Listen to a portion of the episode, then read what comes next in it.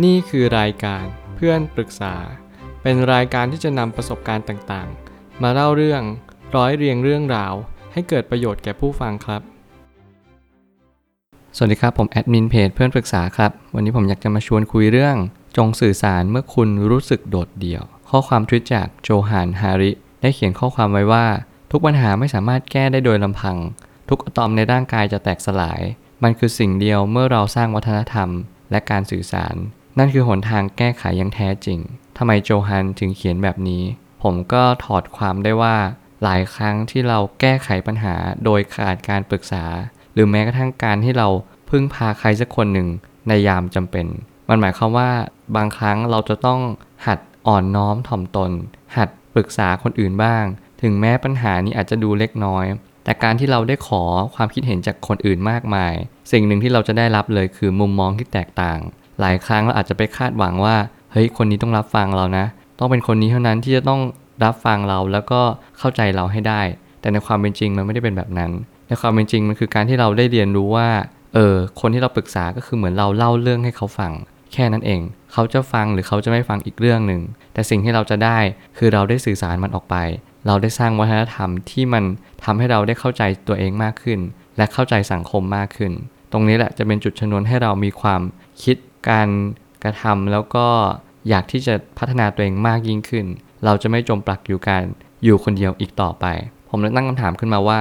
หาคนที่พอจะเล่าปัญหาให้ฟังได้ เพื่อนพี่น้องหรือพ่อแม่ก็ได้ หลายคนอาจจะเลือกเพื่อน แต่ผมอยากให้คุณลองปรึกษาพ่อแม่ แต่ถ้าเกิดสมมติคุณไม่มีพ่อแม่ หรือพ่อแม่คุณไม่มีเวลาว่าง อยากให้คุณลองปรึกษาใครสักคนหนึ่ง ที่เขาอาจจะเป็นผู้ใหญ่กว่าคุณ หรือแม้กระทั่งการที่ปรึกษาครูก็ได้ ผมคิดว่าคุณครูเนี่ยก็คือคนที่จะคอยช่วยเราในยามยากก็เป็นไปได้เหมือนกัน ถ้าเกิดสมมติครูคนนี้เขามีเหตุผล เขามีแนวคิดที่ดี ตรงนี้จะทำให้เราต่อยอดความคิดได้เยอะมากๆ อย่างน้อยเราก็ไม่รู้สึกโดดเดี่ยว แต่การปรึกษาเพื่อนเนี่ยอยากให้เป็นช้อยส์สุดท้ายจริง ๆ เพราะเพื่อนอยู่ใกล้ชิดกับเรามากที่สุด หลายครั้งอาจจะกระทบกระทั่งกันได้ง่าย บางครั้งเราพูดปรึกษาไป เฮ้ยเขาไม่เข้าใจเรา เอาเขาก็เลิกคบกับเรา หรือว่าอาจจะทำให้เรารู้สึกบาดหมางใจกัน เนี่ยผมเลยมีความรู้สึกว่าเราเป็นห่วงว่าการที่เราจะไปปรึกษาคนใกล้ชิดมาก ที่เรายังคุกคีกับเพื่อนอยู่ มันทำให้เพื่อนไม่เข้าใจเราได้ อยากคาดหวังให้คนนั้นรับฟังอย่างที่เราหวังไว้ทั้งหมด แต่ให้เล่าเพื่ออย่างน้อยมีคนรับฟัง นี่คือสิ่งที่เราจะต้องมีหวังแต่ไม่สิ้นหวัง ไม่ใช่คาดหวังจนมากเกินไป จนขาดการเล่าเรื่อง ที่มันสื่อสารเรื่องราวอย่างแท้จริง กลไกของธรรมชาติคือให้เราพูดออกไปบ้าง ไม่ได้หมายความว่าให้เราพ่นออกไปเยอะจนเกินไป หลายครั้งเราเครียดเราอยากจะต้องการที่ระบาย เราก็พูดซะจนแบบอีกฝั่งนี่คือเครียดไปเลย แต่ในความเป็นจริงแล้วเราไม่ควรจะพูดแบบนั้น การที่เราพูดแบบนั้นบ่อยๆ มันทำให้เรารู้สึกว่า เออ ในความเป็นจริงอะมันทำให้หน้าเบื่อ มันทำให้อีกฝั่งหนึ่งรู้สึกว่าคุณอะบ่นมากจนเกินไป ผมคิดว่า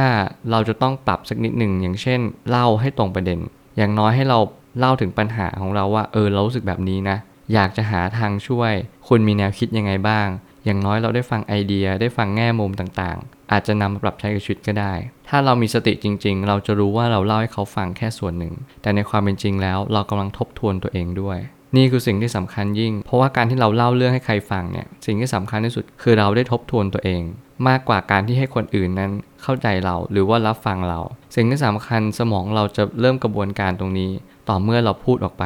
มันเหมือนการเรียนการสอน คุณเรียนคุณก็ไม่เท่าการสอน เพราะว่ายิ่งคุณสอนคุณก็จะยิ่งเก่งมากขึ้น หลายครั้งการติว เราติวให้เพื่อน เราติวให้เพื่อนเรียน หรือว่าติวก่อนสอบ เราก็จะมีความรู้มากขึ้น หลายคนอาจจะคิดว่าติวให้เพื่อนก่อนสอบ มันอาจจะทำให้เราลืม แต่มันไม่ใช่ ติวให้เพื่อนก่อนสอบนั่นแหละคือสิ่งที่ทำให้เราได้จำมากขึ้น แล้วก็ได้นำเนื้อหานั้นนะ จารึกลงไปในสมองด้วย มันทำให้เราเห็นภาพอย่างชัดเจน เห็น mind mapping ในสมองมากขึ้น เข้าร่วมกลุ่มที่เขามีการให้คำปรึกษา หรือว่าหนังสือสักเล่มอาจจะช่วยแก้ปัญหาในใจได้บ้าง หลายครั้งผมจะเน้นย้ำว่าให้คุณเข้ากลุ่ม ใครก็ได้ที่พัฒนาตัวเอง มีหลายคนแนะนำแบบนี้ แล้วก็สิ่งที่ผมคิดว่ามันสำคัญก็คือ การที่ทำให้เราได้แลกเปลี่ยนข้อมูล หลายครั้งเราลืมไปว่า การแลกเปลี่ยนข้อมูลสำคัญมากๆ อย่างน้อยเราได้เกิด conversation การสนทนากัน เนี่ยคือจุดมุ่งหมายที่เราจะต้องไป แล้วสิ่งที่สำคัญอีกอย่างนึงคือการอ่านหนังสือ คุณห้ามเพิกเฉยการอ่านหนังสือเด็ดขาด เพราะเพราะว่าการอ่านหนังสือเนี่ยมันคือจุดต้นกำเนิดทุกสิ่ง หลายครั้งเราลืม แล้วเราก็มีความรู้สึกว่าเฮ้ยอ่านหนังสือมันดีจริงๆเหรอทำไมเราไม่เห็นมีสมาธิในการอ่านเลย คุณต้องผ่านช่วงนั้นไปให้ได้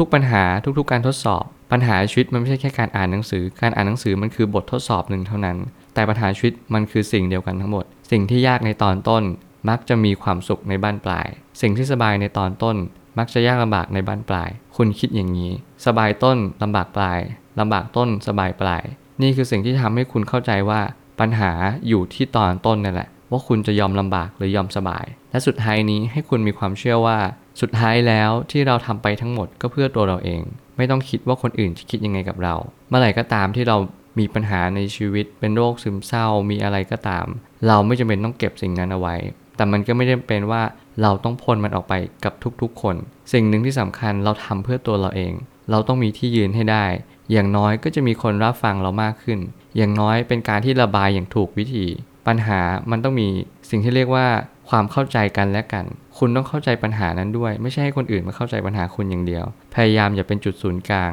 ความสำคัญตนว่าฉันต้องมีคนเข้าใจฉัน การสำคัญตนว่าทุกคนต้องเข้าใจฉัน การสำคัญตนว่าเราเป็นคนสำคัญมาก อาจจะไม่ใช่ทางออกที่ดี แต่อย่างน้อยเราก็ไม่ควรจะคิดว่า